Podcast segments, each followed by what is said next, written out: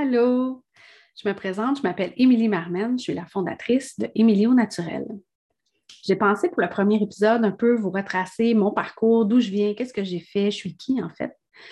Euh, j'ai toujours été une enfant très allumée. Depuis que je suis tout petite, mon père me dit que je posais mille et une questions.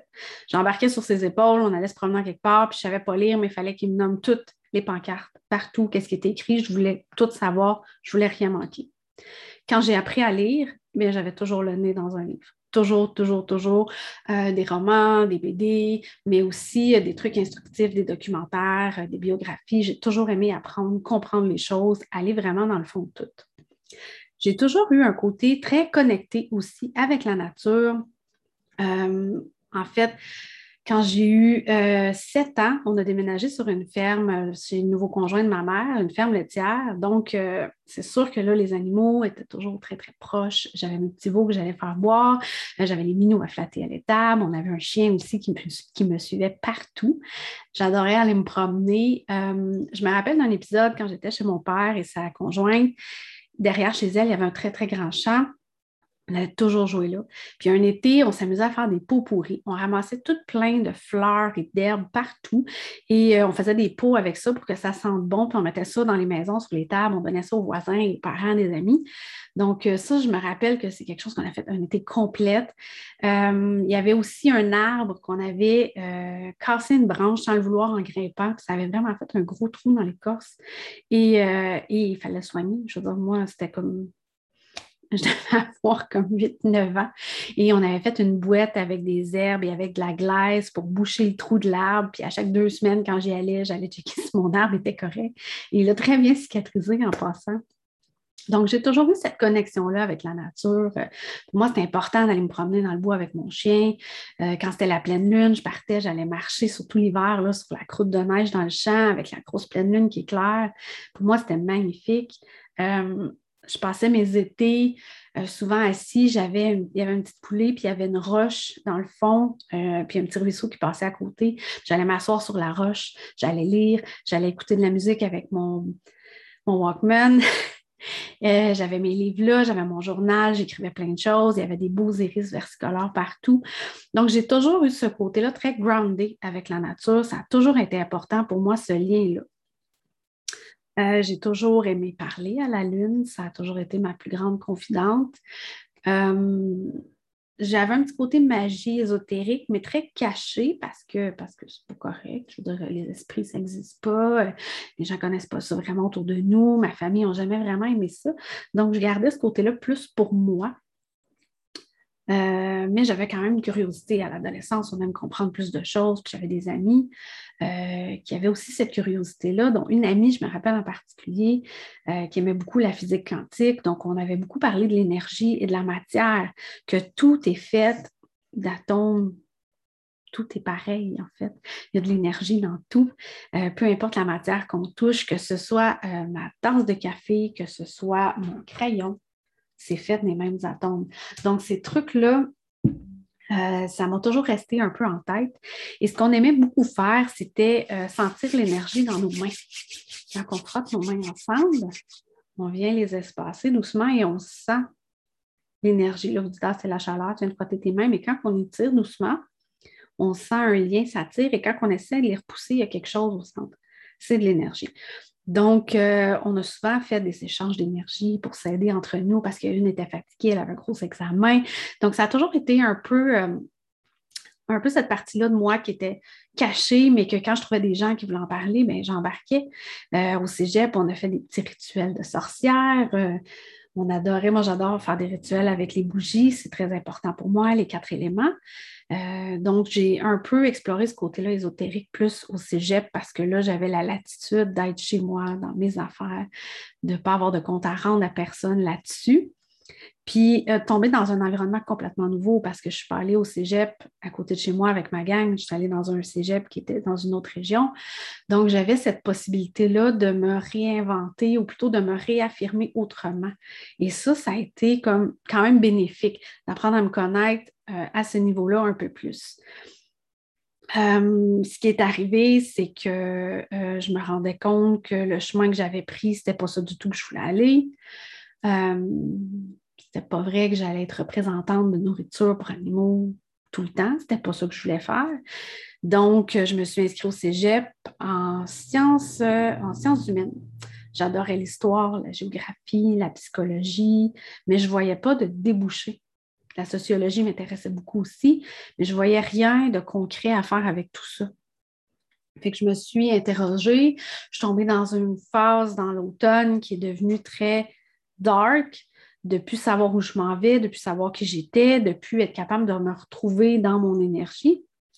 Et euh, je me rappelle d'avoir dit à mes parents, ben moi, dans le fond, là, ça ne me tente pas d'avoir un diplôme. Moi, ce que je veux, c'est m'en aller dans l'Ouest canadien, travailler sur des ranchs, euh, dans des fermes, travailler avec des animaux et éventuellement descendre en Californie et continuer ça. Vraiment travailler, mais en Californie, euh, en anglais. Donc, je voulais aller dans l'Ouest pour apprendre mon anglais, euh, me faire des liens, des relations, puis après ça, descendre aux États mes parents m'ont dit sans diplôme, il n'y en a pas question, faites, faites, un cours de quelque chose, ça te prend un diplôme dans la vie. Puis j'avais beau me dire, ouais, mais aux États-Unis, mon diplôme, il ne vaut rien. Puis peut-être même que dans l'Ouest, il vaut rien. Mais, euh, tu sais, leurs peurs ont beaucoup influencé mon raisonnement. Parce que je me disais, c'est quand même mes parents, ils savent ce qu'ils font, ils savent où ils s'en vont, donc euh, je vais leur faire confiance. J'ai fini par euh, faire un deck en santé animale. Donc, je suis rentrée au Collège La Flèche l'automne suivant pour faire un santé animal intensif. J'ai adoré. Le cours était vraiment le fun. C'était vraiment plus axé sur des trucs que j'aimais. Tu sais, oui, faire des prises de sang, prendre soin des animaux, soigner des animaux malades, puis toutes les techniques euh, qu'on fait là, pour les intraveineuses, les intubations, ces trucs-là, je trouvais ça vraiment nice.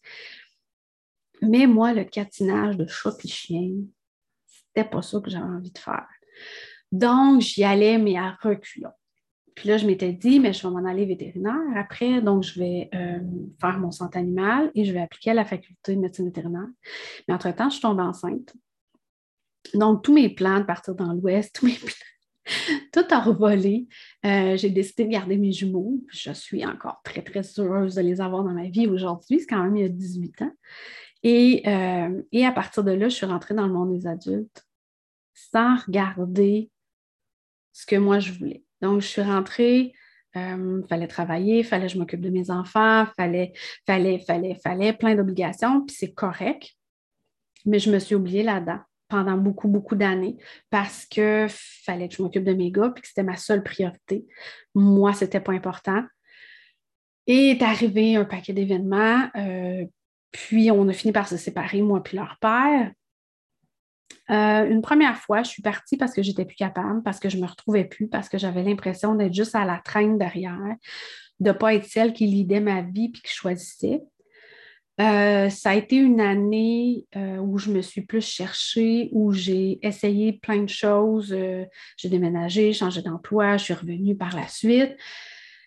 Mais je pense que ça m'a fait du bien, puis j'avais besoin de reprendre ce contrôle-là sur moi. Euh, leur père est revenu dans ma vie. On est ensemble encore un trois ans. Je pense que je n'avais pas compris des choses. Et euh, lorsqu'il est parti pour de bon, ça a été un deux ans où je me suis ramassée complètement à terre au début. Mon premier Noël a été tellement tough. Sans mes enfants, sans rien, j'avais comme plus d'obligation. C'était juste moi, moi avec moi, qui décide de faire ce que je veux. Mais je suis qui, moi? Je veux quoi, moi? Donc, j'ai eu à me reconstruire à partir de là à partir de, retrouver la petite Émilie qui veut tout connaître, qui veut tout comprendre, qui est grounded avec la nature. Puis ça a été un deux ans tough.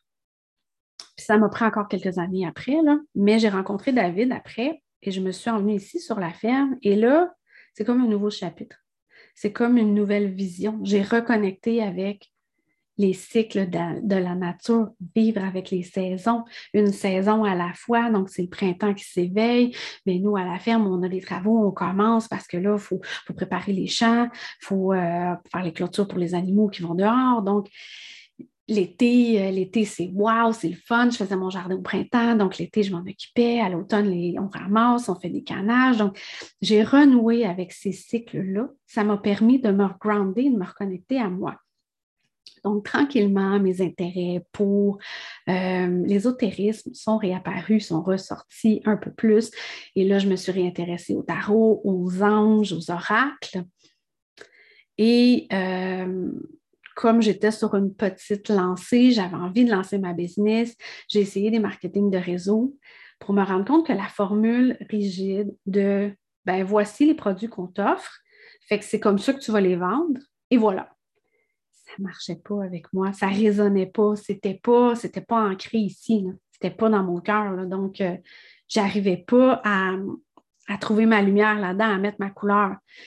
Euh, ça a été des belles expériences parce que j'ai appris l'entrepreneuriat euh, quand même doucement avec ça, mais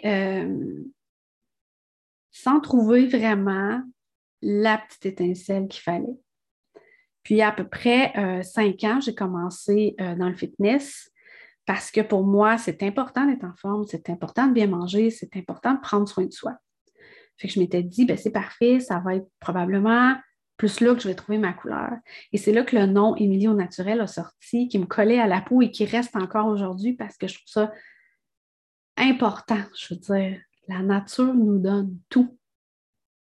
Tout est là c'est à partir de la nature qu'on fait tout. Même si vous achetez des aspirines, mais c'est un composé qui vient de la nature, qui a été extrait pour être mis dans des petits comprimés qu'on prend quand on a mal à la tête, mais ça reste que tout vient de la nature et tout est là. Donc, le nom était déjà là. Puis, j'ai évolué dans le fitness à apprendre à me retrouver à qui j'étais. Euh, il y a trois ans, je n'ai pas eu le choix de retourner travailler. Ça n'allait pas bien avec la ferme. Donc, ça a été un choix très déchirant parce que je ne voulais pas retourner travailler, mais financièrement, on n'avait pas le choix. Euh, j'ai été chanceuse, je suis tombée vraiment dans un milieu de travail vraiment le fun. La gang était cool. Je n'étais pas habituée de travailler avec des filles. vraiment, vraiment pas. Donc, ça m'a donné comme une autre perspective, en fait, euh, de la vie. Je voyais que les gens en ville, comment ils pensent, comment ils fonctionnent, versus moi en campagne, quand je leur dis que, ben oui, moi, le soir, quand je suis travailler, je vais travailler mes vaches. Donc, c'était un gros clash, mais c'était quand même hyper intéressant de vivre cette expérience-là. Puis pendant trois ans, euh, j'en ai fait des apprentissages, j'ai réappris à me connaître, j'ai appris à affirmer aussi qu'est-ce que j'aime, qu'est-ce que j'aime pas. Tu sais, euh, c'est bien beau de dire oui, je travaille, puis j'ai besoin, puis on a besoin d'argent, mais quand je me rendais compte qu'il y avait des choses qui ne faisaient pas, des choses que je n'aimais pas, avant, ben, je les traînais, je les endurais. Je veux dire, je les mettais dans mon sac à dos, puis je continuais ma journée. Mais maintenant, je suis capable de dire, cette affaire-là, moi, ça ne marche pas. Moi, ça, j'aime pas ça faire ça. Mais je suis bonne pour faire telle chose. Fait qu'on peut-tu, toi, fais ça, puis moi, je vais faire ça, ou aide-moi, puis je vais t'aider. Fait que c'était, j'ai vraiment appris les compromis, j'ai appris beaucoup plus sur les relations humaines, chose que j'avais moins moins puis pourtant, je suis quand même quelqu'un de sociable, mais euh, j'ai de la misère à tisser des liens. Donc, ce trois ans-là a été une belle découverte parce que j'ai encore réappris à me connaître comme personne et à me reconstruire encore plus. Et euh, j'ai recommencé à m'intéresser à tous les petits trucs que j'aimais, la nature, l'herboristerie, les plantes, et aussi euh, ben, j'ai pris une formation en lecture akashique parce que ça me fascinait qu'on soit capable de recevoir des messages, de connecter avec l'univers euh, et de transmettre aussi qu'est-ce qui vient de nos êtres chers ou, des, générations avant nous, de les transmettre aux gens. Donc, j'ai pris cette formation-là et, ça a été comme une porte d'entrée. Par la suite, euh, j'ai eu l'occasion de suivre une formation en synergie sacrée, qui sont des soins énergétiques, euh, avec les cristaux, mais aussi avec les guides, les anges, les maîtres de lumière, les maîtres ascensionnés, bref, euh, les êtres de la forêt aussi. J'adore travailler avec les fées. Cette formation-là a vraiment ouvert encore plus grand la porte à tout ce qui est invisible. Le monde de l'invisible que j'ai toujours su qu'il existe, que j'ai toujours compris qu'il était là. Là, j'ai eu accès. J'ai appris à travailler avec. J'ai appris à connaître ces êtres-là et à comprendre ce qu'ils essaient de m'apporter. Et ça, là, ça a été comme un wow, vraiment.